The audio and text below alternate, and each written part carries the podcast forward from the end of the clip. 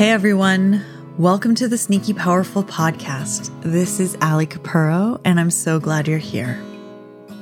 On today's episode of Sneaky Powerful, I interview Doctor Abi Blakeslee. Abi integrates somatic experiencing with clinical research, the psychobiological principles of attachment, psychodynamic therapy, and somatic bodywork in her practice and her teaching. She has conducted original research on the role of implicit memory in somatic experiencing with a committee that included Doctor Daniel Siegel. Doctor Blakeslee holds a Master's of Arts in Counseling and Depth Psychology and a P H D in Clinical and Somatic Psychology. She is interested in the intersection between neuroscience, current trauma research, and the psychobiological principles of somatic experiencing. Doctor Blakeslee currently resides in Bozeman, Montana with her husband, two young boys, and a young daughter. She focuses on providing faculty-level individual and group consultations to all levels of somatic experiencing students, teaching S E trainings and somatic workshops, and presenting at professional conferences. I'm really excited for you to get to hear Abi's brilliance, experience, wisdom, and heart in this interview.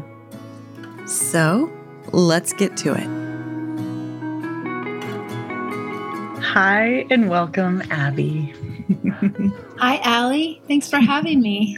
It's beyond my pleasure. It's it's so thrilling, truly.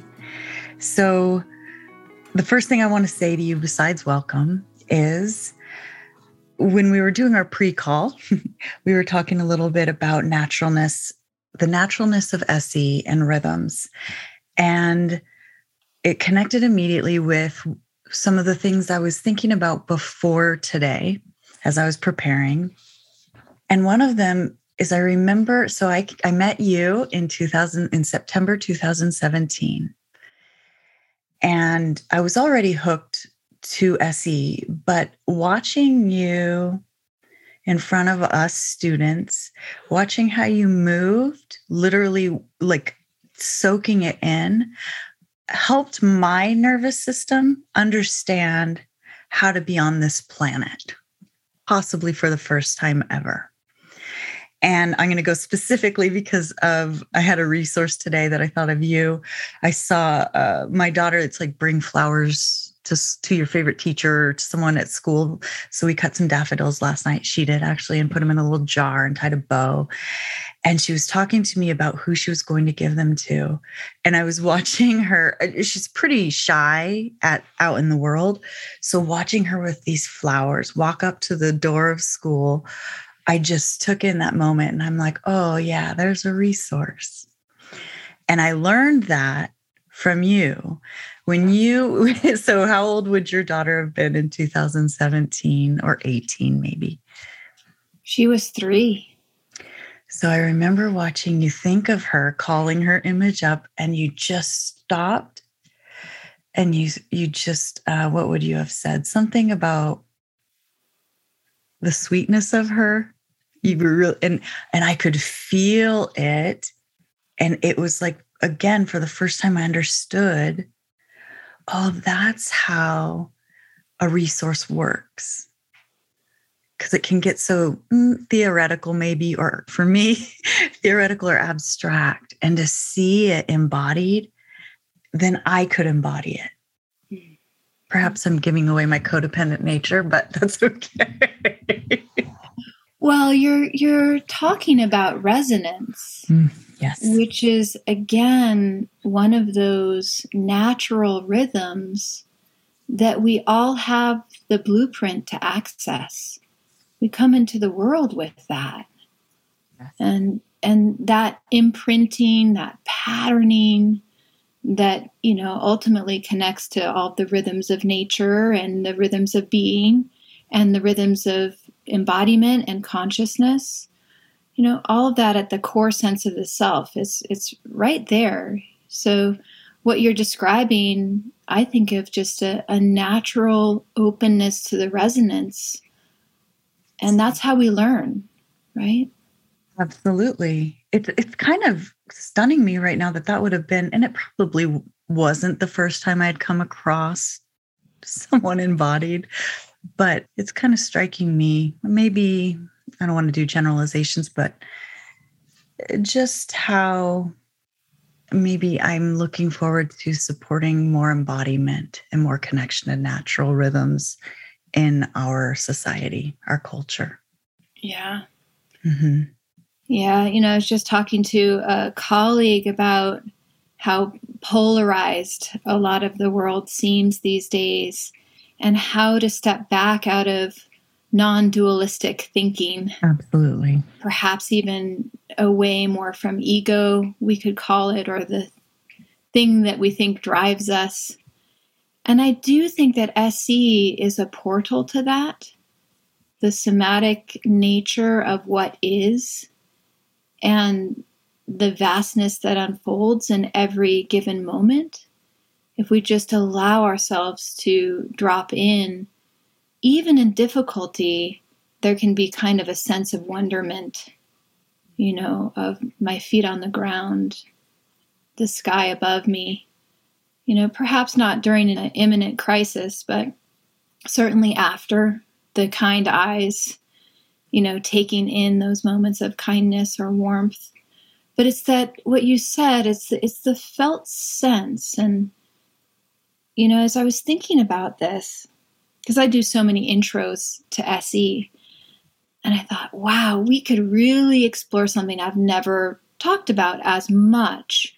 It's really like that return to our roots as creatures on the planet. And I think that's one reason why so many of us are drawn to somatic experiencing, is that it's biological.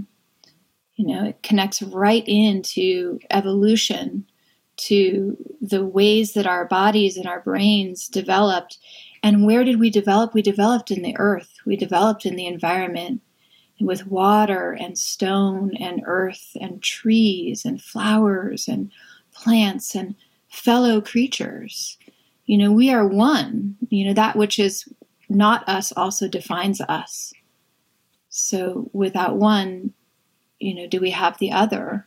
And then we can perceive too. You know, we have this gift of consciousness, where we can somehow amazingly have some conscious awareness and ability to describe what we think we perceive around us. So that's yet another wave, right, of sort of the and capacity to attend to our naturalness. Mm-hmm. That's maybe not our challenge, maybe our fun today is maybe is perceiving, putting words to this this perception that we're, ex- even, for example, I'll take a small detour, but even resonance, even hearing you first, I've been exposed to it for several years now, but initially it was like I knew it, but I couldn't describe it and I couldn't respond to it. If it's, if you said, for example, at a training, okay, feel the field. And I knew somewhere in me, I knew what you were talking about, and yet I couldn't access. So words or a description. So maybe I'm wondering about how it would look to name some of these things that we're perceiving. Yeah, isn't that fun? I have an expert here, so I feel like we can, I feel like there's a good possibility we could create something lovely together through that. Yeah. Well, we have the, you know, all different ways, you know, we have the different ways of perceiving, but coming from maybe this idea of the conscious witness or the I. You know, one of the reliefs of S E in many ways is, or any kind of somatic process, embodiment process, is to drop underneath the conscious radar into the involuntary, into the rhythms of the body, not just the nervous system. I know we talked a little bit too earlier about rhythm, and this might be a, a segue and then to return to consciousness in a little while. But when I think of rhythm, and if I drop down into my awareness, I can feel all kinds of rhythms. Some is like music, like drums. Some is more like a creak. Some is more tidal, like an ocean. Some even can have density, you know, like syrup. There's something that feels filled inside when we're, we're really just moving fluid. Yeah, right. Walk water around. I like the and all the other things that are inside of us. A creek and ocean. Um, I love those. Better than fluid. Well, yes, you know, our fluid yes. rhythm, our, our tidal rhythms. And we could think about, you know, the what is the rhythm of the earth? You know, the the icebergs that crack, mm. the transformation from ice to, you know, liquid form to vapor, to the ocean that we originated from, from probably from comets from out in space, right? I was talking to a class recently, and I was talking about the, you know, we're all from the st- same stardust. That yeah. was that was the thing in college. I was in a. I used to be a teacher, so hearing um, a science, elementary ed science professor say, basically, yeah, we're made of the same material as stardust. I had been having a lot of trouble with um, spirituality, and so it it was like the. The factor that decided for me, yes, there's something b- bigger than me. Absolutely. If I'm made of stardust, absolutely. Absolutely. Yeah. You know, that there's that, you know, the internal rhythm. So consciousness could become attentive to the rhythm of the body or the the structures of the body too. You know, the bone, it's like stones or trees or the earth's crust, you mm-hmm. know, like you think of the Grand Canyon. We have our, our skin even really looks like the Grand Canyon when you see all of those, you know, microscopic, and then all of the creatures that live on us. Oh my gosh, it's just amazing. Hello, little, little beasties. Yeah. Little beasties. Thank you. Thank you, bacteria, for helping me exist. Right. It's such a different way to, to look at the world. Talk about like a basic, like a reframe. It's such a different way. And to be in my body, to, to even think that, right? It's so fun. Yeah. Yeah. I mean, we're a walking ecosystem. Yeah. Right? Each individual is a walking ecosystem. And we came from those ecosystems that we reflect. So we think of ourselves as, you know, living in a modern world, which, you know, some some people do. Some people have more connection to the rhythms of nature and the rhythms of earth. But it still is in every level and layer of our being.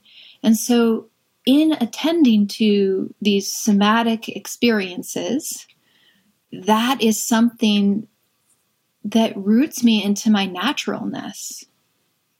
And I think that, that that return to source is something you mentioned about religion. I think religions have a component of that, you know, and this is a practice, which is more than a practice. It's really a way of being and connecting us to that unfolding of the moment to moment, which really, again, every little thing is amazing if you break it down. I mean, even I'm just looking at the wood on the desk here. I could just kind of feel it and stare at it for a really long time and appreciate it and think of its journey and how it got here and what it is to be in contact with it in this moment.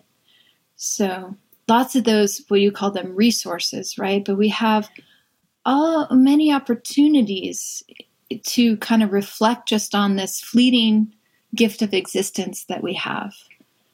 As you were saying that, two things happened. One, I was getting just flooded with these images of, like, when you said moment to moment, I just was picturing the uh, the tide coming in at, at a beach somewhere, and just the waves, moment to moment, each wave different, each each distance different. And then the other thing that popped in was trauma, of course, of um, how trauma keeps us from accessing, to a degree, those moment to moment. But then I'm thinking of like, I'm thinking of a time where a friend of mine um, killed himself in a long time ago. And he, I remember the only place I felt safe was outside, mm-hmm. next to flowers in particular, but something growing. And I wouldn't have been able to name that at the time, but looking back, I think, okay, so trauma, I was in survival mode for a long time in my life. And yet being outside provided at least a smidge of that. I can feel the moment a little bit right now. Yeah.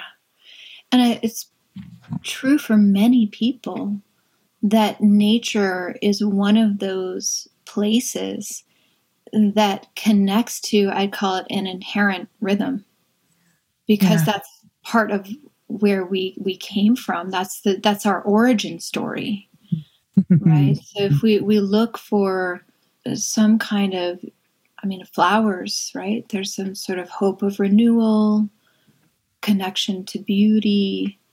Yes. Right? Yep. The metaphor of the earth, which is also us. And the, the thing that, you know, S E really helps us to move out of that stuck survival physiology and dissociation, yes. so that we do have kind of a capacity to sense the intrinsic rhythm, or that it in, intrinsic rhythm increases on its own. It'll reinstate itself. And then we will be able to find ourselves in these, this expansion and contraction, right? Or in the, the, the different stages of water, or you could look at, I was thinking of fire, you know, mm-hmm. like moment to moment watching the fire. But we have that combustion, and then look at it as even a metaphor of, of destruction, or the, you know, the breaking thing, the breaking down of things. Mm-hmm. And then what do the ashes become? The ashes become part of the fertilizer of the earth. And so we may be, even in difficult experiences, right? S E doesn't take away difficulty or pain or suffering, but it does connect us that there are, are small cycles and larger cycles. You know, I, I recently taught a class on Eye of the Needle in near-death experience. It was such an honor. It was Peter Levine's first legacy faculty taught class in the world. So he has entrusted wow. us to begin to teach his expert level classes. So what an honor, and and and just a real sense of carrying him and, and the work forward. And on one of the days, I guess it was day four, I was so tired at the end of the day. I, I just wanted to go back into my room and just be quiet and settle. And I realized that it was a larger level of tired because, you know, I had had my ups and downs in the day. You have sort of like an activation and settling cycle from waking up and then going to sleep. I had prepared seven days before because I had another training I was teaching in Bozeman. I'd packed all of my bags for this training and had been working on the slides. But even prior to that, you know, four years before that, Peter had announced that legacy faculty would be teaching for him. And so it almost felt like the, the, there's this larger wave of kind of, whether it was a completion or a coming together or a holding of potentiality. Right now, this is, this I would call it positive stress, or not sometimes stress, but, you know, engagement. We could look at that too. But we have all of these larger waves and smaller waves, and but learning how to pay attention to that, because I could have overridden that wave and gone out to dinner with my colleagues. And then there would have been something, you know, I think that that really would have impeded my ability to be present.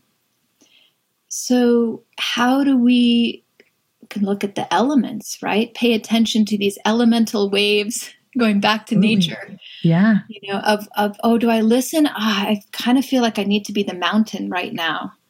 You know, I'm not the water, I'm not the fire, mm-hmm. I'm not wood. I just well, maybe wood, blowing in the breeze. That yeah. feels good. Maybe some bamboo. Yeah. But I need to just be still. What does the stillness of the mountain feel like? There's so many thoughts that I love about that. One of them, so one of the things I have written above, I take some notes so that I can remember what I want to talk about. And they're kind of everywhere, kind of like my brain. So they're up there, over here. But provenance, the origin or earliest known history of something. And we could definitely tie this to nature in the way of even something like a mudslide. It, the slow building before the actual slide, or I keep picturing rock or a rock fall, you know, how it builds so slowly until that fall. And not that there has to be a big cataclysmic fall or anything connected to this, but when you talk about four years earlier and the provenance of what you just, I don't know if completed, like you said, is the right, but that moment of, oh, here it is. The wave of that has moved moved through somehow. Yeah. And we have that with a trauma arc too. There's been really difficult traumatic experiences in my life that have taken years of, or successive waves mm-hmm. of reorganization or coming to a new place or a new piece. I, I, you know, the, the landslide. I grew up in Southern California, so we had a lot of these mudslides. But as that happens, of course, you get the immediate destruction, or there's that feeling of the destruction. And then the landscape has changed.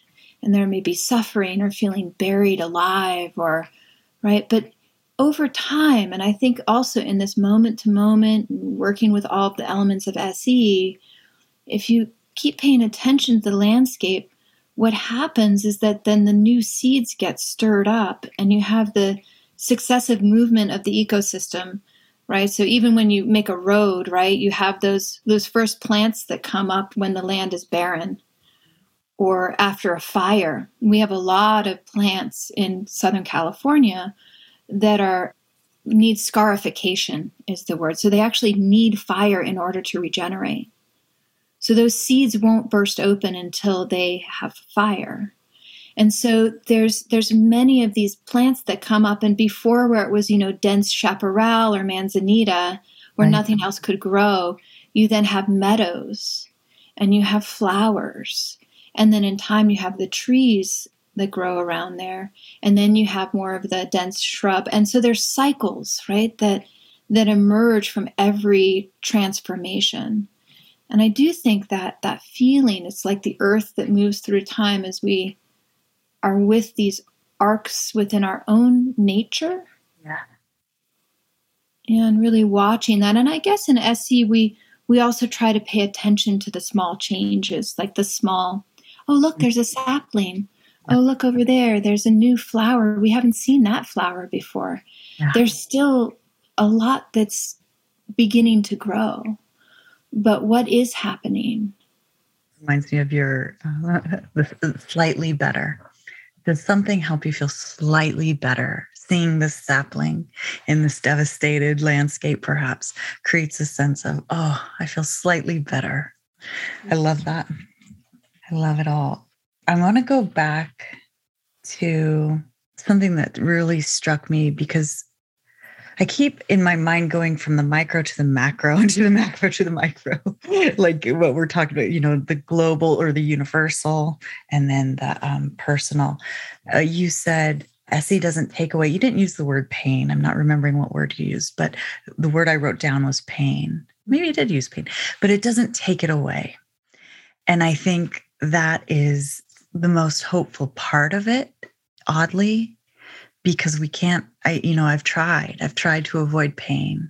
I've tried to stay really small and really safe, what I thought was safe, and pain found me anyway. And so to really recognize that the goal or the mission is, is not that. In fact, it's to live a full, vital life and whatever comes with it. I can speak to something, I think it was with Guy McPherson, where you talked about moving to Bozeman with your family and the high, the charge of out the, of nature and how that charge is, is adventure and a good thing. But anyway, anything you want to say about that, that comes to mind? Yeah. Part of my journey has been very much rooted in nature through much of my life. And that is really one of the threads that drew me to somatic experiencing work, was this feeling of, yes, of course we're animals too. And in that level of the involuntary and the level of, of our deeper inner nature, we have all of these responses that happen before our consciousness even knows it. Yes. So when we talk about, you know, how animals can protect and defend themselves, and how we have physiological and neural networks that are operating in the same way. And then this idea that the, the conscious awareness, we're back to consciousness, how it can interrupt those natural cycles. Because can't you feel how technology, it interrupts our natural cycles constantly? I'm very happy for our modern world. I, I, I could not live in Montana and not be in a heated house. Or let's say I could, but I wouldn't want to. Right. It's really cold here for a really long time. And respect, right? Respect to people who lived in so many different environments without right. many of these kinds of creature comforts that, that some people in the world have. And yet there's a severing. And I think there is a sort of a, a longing towards naturalness, even if some people don't like nature. I have some friends who don't like nature, but they're still responding. Nature responds through them, right? It was like yeah. when I gave birth to all of our children, I had this feeling like nature moved through me. Like I had no choice. None. Oh, and I'm getting bigger and I'm bigger and this baby's going to come out. Yes. And it's, I just have to surrender yes. Yes. to the evolutionary biological wisdom that is moving through me. Yes. And it was, it was such a sense of, of awe and amazement to be able to bring a life into the world, or lives into the world. And it was so humbling. Because even I was like, no, take it back. Now it's going to happen. Or, you know, okay, I, I need a break. I need a break. Just, I just want to do this or that. It's that feeling. And that's that, I think that's that deeper, that deeper sense that I get. And it, it's, it's a feeling of peace. You know, my colleague and I were talking about S E, kind of like beyond trauma. Is if you do the work, there's something about yes. the work where we can find some levels of inner peace. And that's within ourselves in a moment, even when there's strife and difficulty that's going on, or with another trusted, loving, a pet or a person, mm-hmm. an animal, or uh, somewhere in nature, where there is this sense of gratefulness for a moment. It could be a fleeting moment, but but when we inhabit it, like you were talking about, that resonance, right? When I spoke of my daughter, and I could see that I was resonating with you when you spoke of your daughter and the daffodils. I see that in my mind, and I feel, you know, waves and openness and softening and tingling and fluffy, flowy, right, right? Leafy. Ooh, it could, it, it could go on and on. Duffy, it's duffy. It's kind of like that feeling in the woods when you when you're walking and the and the ground is a little bit squishy and you can smell the pine needles. That's kind of how it feels inside. Love it. I love your ability to describe. I love it. Yes. Yeah, but all of that I think is part of the gift. You know, can we all find some more places out of polarization, out of ego? Out of, I don't know, those things that we think define us, into some pure moments of being. And and what a gift, you know, just to, even for some moments, to allow that, that beingness to be a part of us. I think, and you can probably imagine, relate, but being here in Idaho, I think as you speak of this, I think of people I care very much about that love the outdoors and and nature. And it doesn't matter what our thoughts on different controversial issues might be. We do share that. We share that in common. And it, it kind of brings us to a core piece of ourselves. And not that we speak of this necessarily, but as we're, you and I are talking, that's what's coming to mind, is it takes away that polarization to a degree.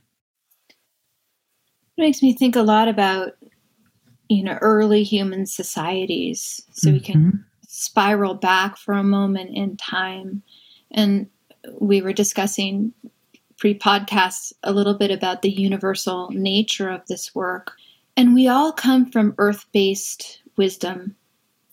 All of the, the archihumans and, and early humans had some kind of organization, whether it was a spirituality or um, concepts around the origin stories or sacred, the sacred nature of things. And the earth is tied to that, as are social groups, social groupings. We are social mammals.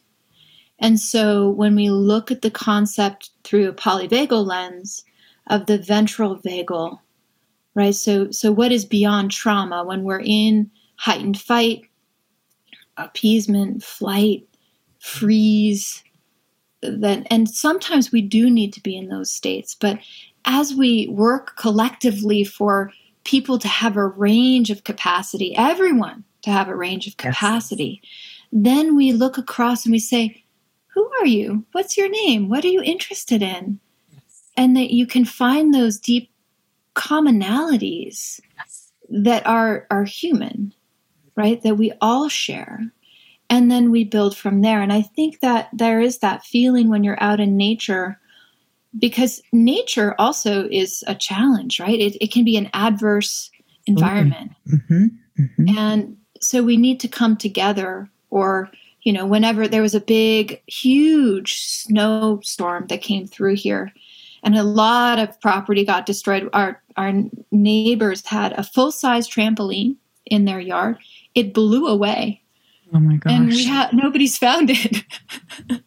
It like blew. We have no idea. We've, I'm like, where's the trampoline? I'm looking, you know, driving miles around, haven't found the trampoline. So and that was during a snowstorm. Yeah, it was just, it was a, it was a lot of high winds and just mm. blowing. It was, it was really intense. I thought the roof was going to blow off. Yeah. It was powerful. We had a whole bunch of stuff got knocked over. But afterwards, people were walking around the neighborhood and returning pillows. And, you know, there's pictures of this blew away. There's a couple of soccer balls that just appeared down on the bottom of the trail. I don't think they're ours. But there's this, you know, checking in on one another. Are you okay? Yes, yes, you know, yes, natural yes. disasters have that. Yes. That effect too. But when we all can come down to it, there's that ventral vagal capacity that we have. And to me in S E, that's very hopeful. Who is this person in front of me versus what are the projections that I have about that person based on whatever assumptions, whatever category I, I might place them in, right? And we all have biases. The amygdala is designed to have biases in a sense. So it'll categorize based on prior experience, and all of that fits into, you know, right. cultural constructs and so on and so forth. But we catch the amygdala. We go, oh, hello, amygdala. You're firing. But who's the person in front of me? Yes. Oh, my and gosh, yes. What is my curiosity? And, and, and once you start talking in an embodied way, mm-hmm. that's where I think that we have the capacity to have deep, deep healing through this kind of work. I agree one hundred percent. And I think of a story of being at a training with you where maybe we were talking about a character structure. I'm going to be really general here, but we were talking about a character structure and hearing how you shared, for example, maybe the background of why someone might have a character structure like that. And it was so forgiving and wise. And then it took away this bias, possibly bias, or it could have just be re- reactionary kind of fight or some sort of trigger. Anyway, yeah, having the capacity to be embodied, to hold my biases, my past, and then see someone in the present moment. It's like, I've heard Diane Poole Heller say something about uh, wanting to do have a relationship revolution, right, with attachment. And I was thinking, what there's some sort of uh, phrasing we could probably come up with for this, seeing one another for the truth of who we are. Well, maybe it's a return to source. I am glad you brought that up. Let's go there. Well, in a return to interconnected communities that rely on one another. And it's, again, I'm thinking back to all of the different humanities, expressions, beautiful expressions of our uniqueness. And yet we come from this, you know, singular source. So if we sense back, right, and we sense back into the earth and the rhythms from which we all have, I believe we can connect from that place. And that takes some kind of practice of embodiment. It does take some work, as we're talking about, some of the elements of S E that help us to become more ventral. Mm-hmm. So, and I've been reflecting a lot about that, uh, especially here in Montana. I'm a I'm a child of the desert. I grew up in West Africa and Southern California. so, uh, but now I'm, I'm, I have children of the mountains, yeah. oh, right okay. here in Montana, and they know the lakes and the streams and the snow and the, and the big forests, right? And yet we understand one another, even though some of our natural rhythms are different in that. I'm curious about the being a child of the desert. What rhythms do you connect with that? As, because I'm probably more of the mountain child. Yeah. Well, perhaps in my inner nature, it's the like the feeling of drought mm. and dryness and the element of fire and regeneration that comes.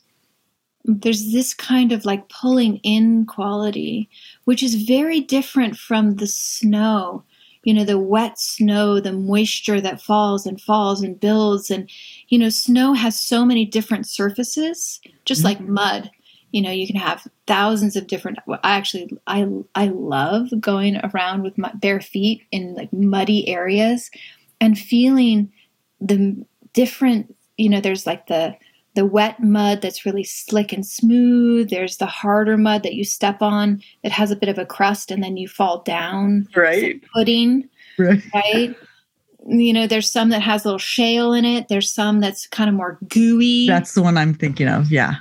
Yeah. Gooey. But there's yeah. all kinds of mud. There's all yep. kinds of snow too, right? Yes, you could, right. You could go in. But our kids, they're like, they're like seals in the snow. You know, they put on their snowsuits and they're in the snow, and they're they can just f- lay down in it and wiggle in it. And so I sense, yes. in a way, they have this sort of, I imagine when they connect to nature, there's a different felt sense of drought. You know, when you get that feeling of burrowing in the snow, it's cold, but it's warm on the inside. And you have this kind of, there's a way you can play with snow. You can you can move it. You can shift mm-hmm. it. You can build it. You can throw it. You can. There's some kind of shaping quality, like it shapes you and you shape it. So the shaping of our environments is something that is in our natural rhythms, I think, and sense of self. That's fascinating, because when I think of drought, I, I did grow up. I lived for like twelve years in Fresno, California, and it. Drought was a, a huge concern in the whatever eighties. So I didn't grow up in the desert, but drought, I know drought. And I was thinking, as opposed to something like the snow being something you can shape and hold and, and see and experience, drought's like the absence of all of that. It's such a, it is such a different feeling, as you're kind of elaborating. It's fascinating. I want to spend time with that. later. Yeah. Well, and here, as we're talking to all of our S E colleagues and friends and and yes. inspirations, yes. thank you, S E community and Ali. Yes. You know, can we bring the metaphor of the earth more forward in our descriptions of self? You know, you can ask people for an image of a landscape. What does your inner landscape feel like today? Or maybe as someone is talking about the trauma and it feels like they're sucked dry. It's like, yes, there's the drought. Do you have an image of that? Or what's your relationship to drought? You know, or how have our ancestors survived drought? Mm-hmm.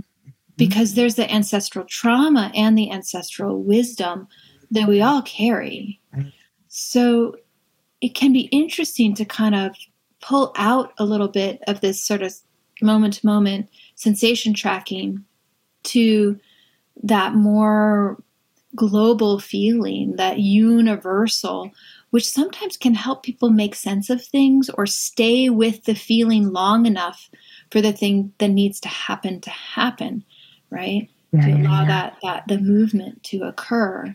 Right. Um, so that's, that's another thing, you know, we have the biorhythms and connection to tide, our inner tides, you know, we come from the ocean, all the, our oceanic movements and our pull with the sun, the, or the moon, I should say, the mm-hmm. celestial, but holding that is there's something that's very restorative. Yes. And so I'm bringing my arms wide. You can't see me, but my arms are yeah. coming wide like an earth. And so we have the larger holding of the individual. And a lot of the, you know, eco-psychology, many people in our, our community are eco-psychologists or eco-therapists. Mm-hmm. Yeah, right. Even equine therapists, you know, people who work with the rhythm of the animals. Right. That is that connection to source, right? A direct connection into source. So can we talk about that? Because I want to be sensitive to our time and we're coming up on an hour, but I want to be sure to maybe go into the return to source directly. So what you think of maybe for yourself, for the world, whatever, returning to source and what it means to you. So I'm pausing because there's so many layers. So sometimes I look at that, you know, we could call it beyond trauma, right? Yeah, yeah, yeah. So once we we move through some of the journey, or let's say trauma, it's not even beyond trauma because trauma still occurs and can occur and will occur, mm-hmm. but it's beyond tra- being traumatized by the trauma. You know, and again, mm-hmm. this isn't acute. It's, it can be the, the, all of that that surround us or those, the, the moments where we experience that really, you know, challenges, difficulties. And then we have this capacity. I think, I think that people have an inner nature. Like I've been wanting to do some work on what I call the essential self and create a workshop on returning to the essential self. Because as I've found with S E in my own journey and so many others that I've worked with all over the world, cross-culturally, is that they connect to something that is uniquely theirs. You know, like, Ali, here you are, you're doing a podcast. Yes. And we find, okay, there's a creative part of me or there's the heart that could never be destroyed, that is indestructible. Yes. That loves no matter what. Or it's the or the part of me that can be discerning. Or mm-hmm. I am I am someone who can have boundaries. I'm someone who has a capacity for whatever it is. You know, some people will find different career paths that connect to something that's meaningful for them. They'll follow it and they'll engage in it. And it, it then returns something nourishing back to them because they're they're doing something, even if it's taking more pleasure outside of work. Not everyone can have a job that's fulfilling, right? Outside of work, to work in the garden or when they're when they're cooking or when they're reading, or it's something that reflects some sort of essential source. So that's a source. And then we're talking about a few other levels of source. I think it's the source of community, that, yeah. that our mammalian nature to see who's in front of us and to to have attunement with peoples of all different cultures and backgrounds, and affect synchrony and mm-hmm. exchange and hopefully, you know, growth, yeah. including in our vast differences, you know, just being patient and learning with from one another, yes. including having boundaries and disagreements. And then we have, you know, this other layer that we're talking about, which is kind of back to that archi-human. You know, we all have a nervous system. We all have kind of a similar evolutionary arc, and we can lean into that in our desire to connect or in our healing of our world and our differences. I think if I see you, right, you're a mother, right? We have a connection. Yep. Right? Yeah. I see you, you have a beating heart. I feel my beating heart. You put your hand on your heart and go boom, boom, boom, boom. Mm-hmm. I put my hand on my heart and go boom, boom, boom, boom. Right? Or we come together, we play some music, or we dance mm-hmm. underneath the words, and we smile with one another, right? Or all those magical airplane conversations people have, or tra- on traveling with someone who might be very different from you. In those moments, you might open up to a stranger. But there's something that it's like, it's like that's a source too. And then we go even back into nature, the rhythms of nature from which, you know, our animal nature, our kinship to the animals. We could look at that as source. Yeah, yeah, yeah. Right? What, yes. what is the gift of the animal that appears for you? Yeah. What is the meaning for you with the crow or the magpie or the, the moose or the horse or the, the dog or the wolf? And there are, there's something that can be deeply healing to move away from sort of this, the human mind. And they can be our teachers. And then we have the whole earth source we talked about, you know, mud and stone and the elements, carbon, molecules. Yeah. Oh, right, right, right. Space dust. Right. The Big Bang. Let's let's go for it here, right? Right, right. All of it. Oh my gosh. It, the, the elements. Well, I was, I really can, I can not taste them, but like stone. And when you're talking about these earthly elements, I get really, my senses get, it's like I find a sixth or seventh or eighth sense that I didn't know I had. Like, wow. Yeah. I like the layers of returning to source, because I think that's exactly right. It's, it's like, so the Paul McLean uh, triune brain model, I'm thinking of that, and I'm thinking about how, you know, over time we've learned more about how that works, and and more the interconnectedness if, of of layers. I don't know if that works for your um, neuro knowledge, but the point of it is, of why I'm even bringing that in, is I'm thinking of that's how this feels with the layers of source. Like there's layers, but then there's this sort of um, like roots going through layers of soil or something like that. That's the image that's coming for me. So I'm really appreciating the the thread of source throughout those layers, really connecting to a lot of things personally. So I really am enjoying this. So how would you like to spend the final moments? Anything you want, you feel like we need to add or to wrap up or tie in? Well, first of all, I wanted to thank you for inviting me to be on your podcast. And I'm very excited that you are exploring somatic experiencing with somatic experiencing students and practitioners around the world, and really, you know, opening up, we call it sources of inspiration and interconnectedness, yes. right? In the, the depth of the healing work. So I just have so much gratitude. And I, I've loved being here and exploring this vast concept. I thought we might end with just a moment that you and I could take together, and for all of the listeners. Yes. Is let's just take a moment to think about an earth element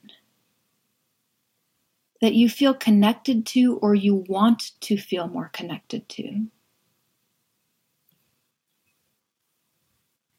And then imagine that and notice the sensations that you feel in your body as you think about this element, or maybe just a natural image. And how is that meaningful for you? What is the gift or the calling of why you chose that? And the felt experience in, in the here and now, in your face, your chest, your arms, your legs, belly.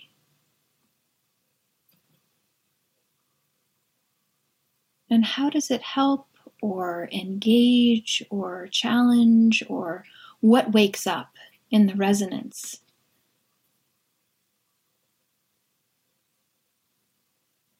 Ali, may I ask what you chose? Absolutely.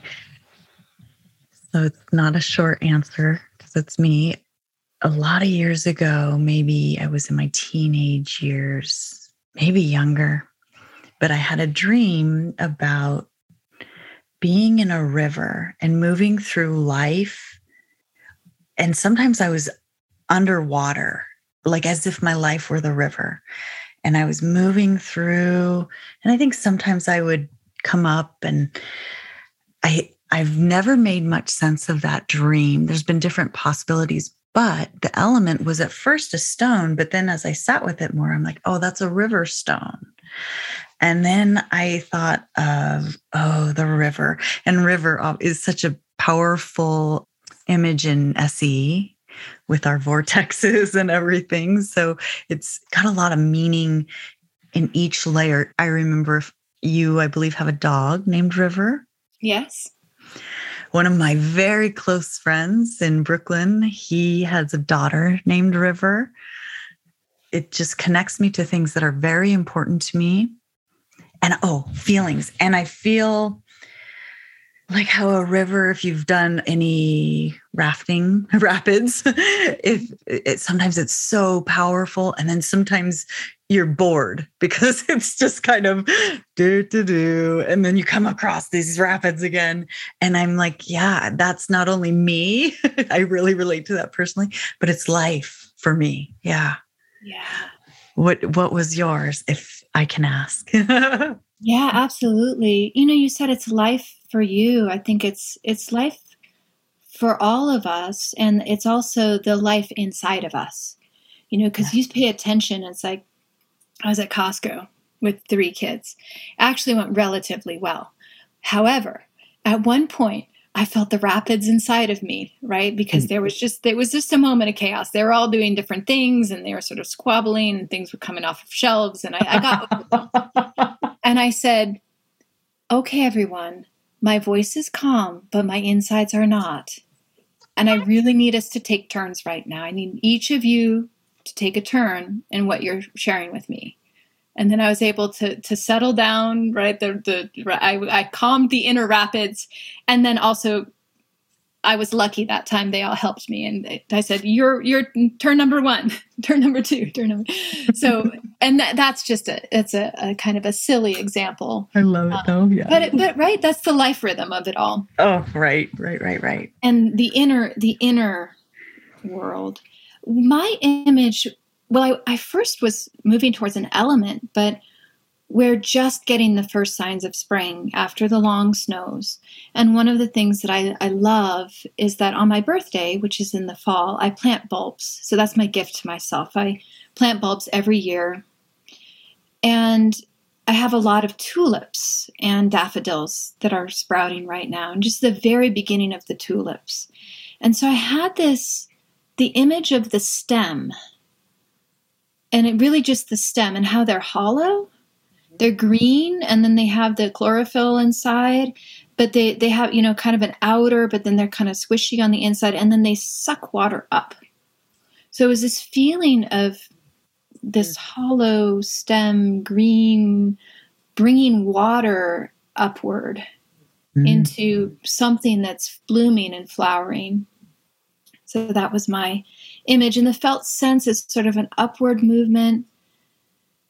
And I've been really thinking about ways to, you know, seek nourishment, seek places that inspire me, seek relationships and places that are warm or promote and encourage growth. That because there's there's so much that's happening all the time, and we have so many choices at any given moment. So there's something around that that's very personal for me, that when I feel the opening in my my chest. And and so this podcast was one of those places where I, I could feel my inner tulip reaching out to meet you and all of you who are listening. So again, thank you so much for the wonderful conversation.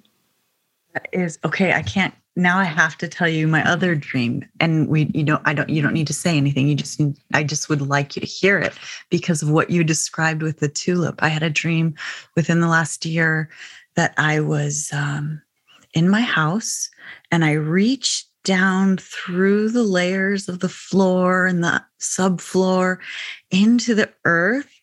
And I could pull something, I guess dirt, but I could pull earth from beneath the house through the layers up. And I was, I can't, I probably told my partner, I'm trying to think who I, in my dream I told, but I was like, you guys, I can bring what's under, what's in the earth, and I can bring it up through. Wow. Like tulip. Beautiful. Still working on that one too, but okay. Well, I don't get to see you until October, but I can live till then. I'll, I'll find you on the internet between now and then. I've got some more podcasts. I've got a great one called Sneaky Powerful that you can listen to. I was thinking, I'm like, I don't love listening to my own voice, but I might have to listen to this one because I'm like, I'm going to learn a lot from this. Anyway, yeah. Oh, such a pleasure. So much gratitude. Thank you. Have a beautiful day. You're welcome, Ali. You too. And goodbye, everyone. Yes. Goodbye, everyone out there. Thanks, everyone, for listening to today's episode of Sneaky Powerful. If you'd like more information about Abby, you can find her on the internet at abby blakeslee dot com. And of course, if you want more information about somatic experiencing, trauma healing dot org is where you want to go online. And my website is sneaky powerful dot com. Thanks again for listening, and I look forward to connecting with you next time on Sneaky Powerful.